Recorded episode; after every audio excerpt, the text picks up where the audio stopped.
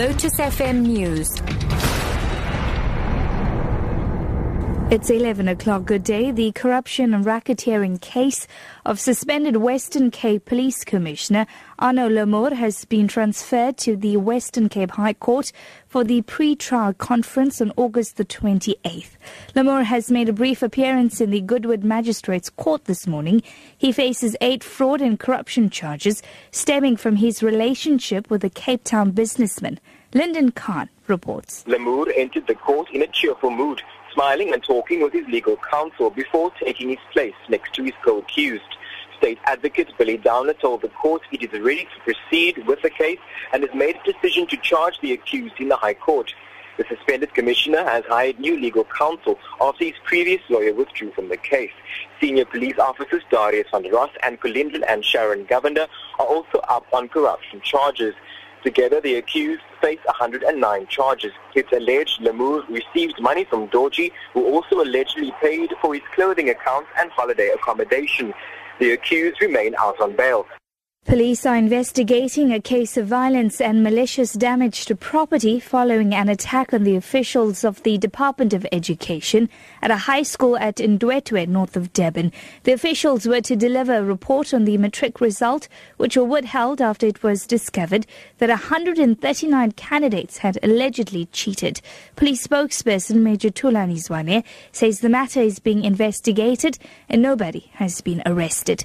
A couple of people stoned and damaged the vehicles belonging to the officials of the Department of Education. It is alleged that the officials had a meeting at one of the schools at the Ndwedwe area when they were attacked by an angry former learner. No arrest made at the stage and are still investigating this matter. The officials were not injured during this attack and only their vehicles that were damaged.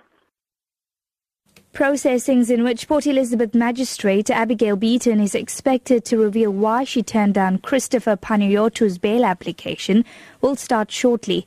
The businessman is accused of orchestrating the murder of his wife Jade in April. He's set to return to court this morning after his bail was denied last Friday. Panayiotou's legal team has indicated that it is considering applying for leave to appeal against the magistrate's ruling. COSATU affiliated public sector unions will clarify their plan of action shortly after withdrawing from a three year wage deal with government.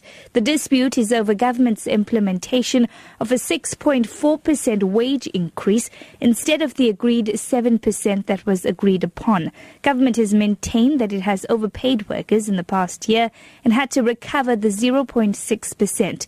Spokesperson of Trade Union Nehawu and member of the mandated committee Sizwe Pamla says they have sought legal opinion on the matter. The PSCBC, uh, which is the chamber where we negotiate, and the government lawyers and our lawyers are busy uh, working on that legal opinion.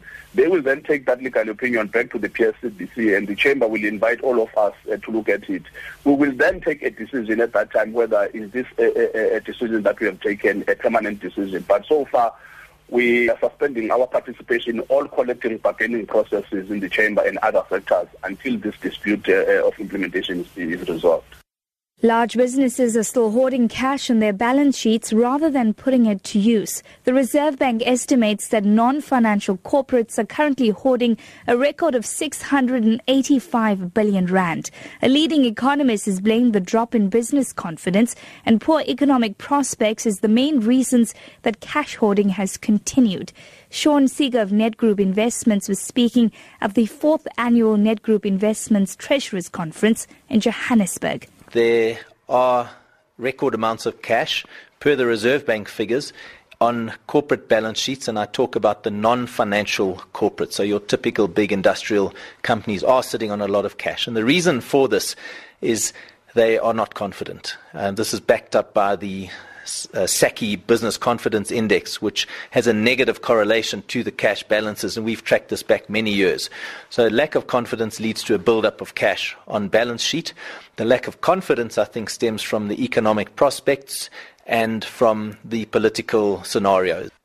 Your top story this hour the corruption and racketeering case of suspended Western Cape Police Commissioner Arno Lamoer has been transferred to the Western Cape High Court for a pre trial conference on August the 28th. For Lotus FM News, I'm Tracy Valaydham. I'll be back with more news at 12.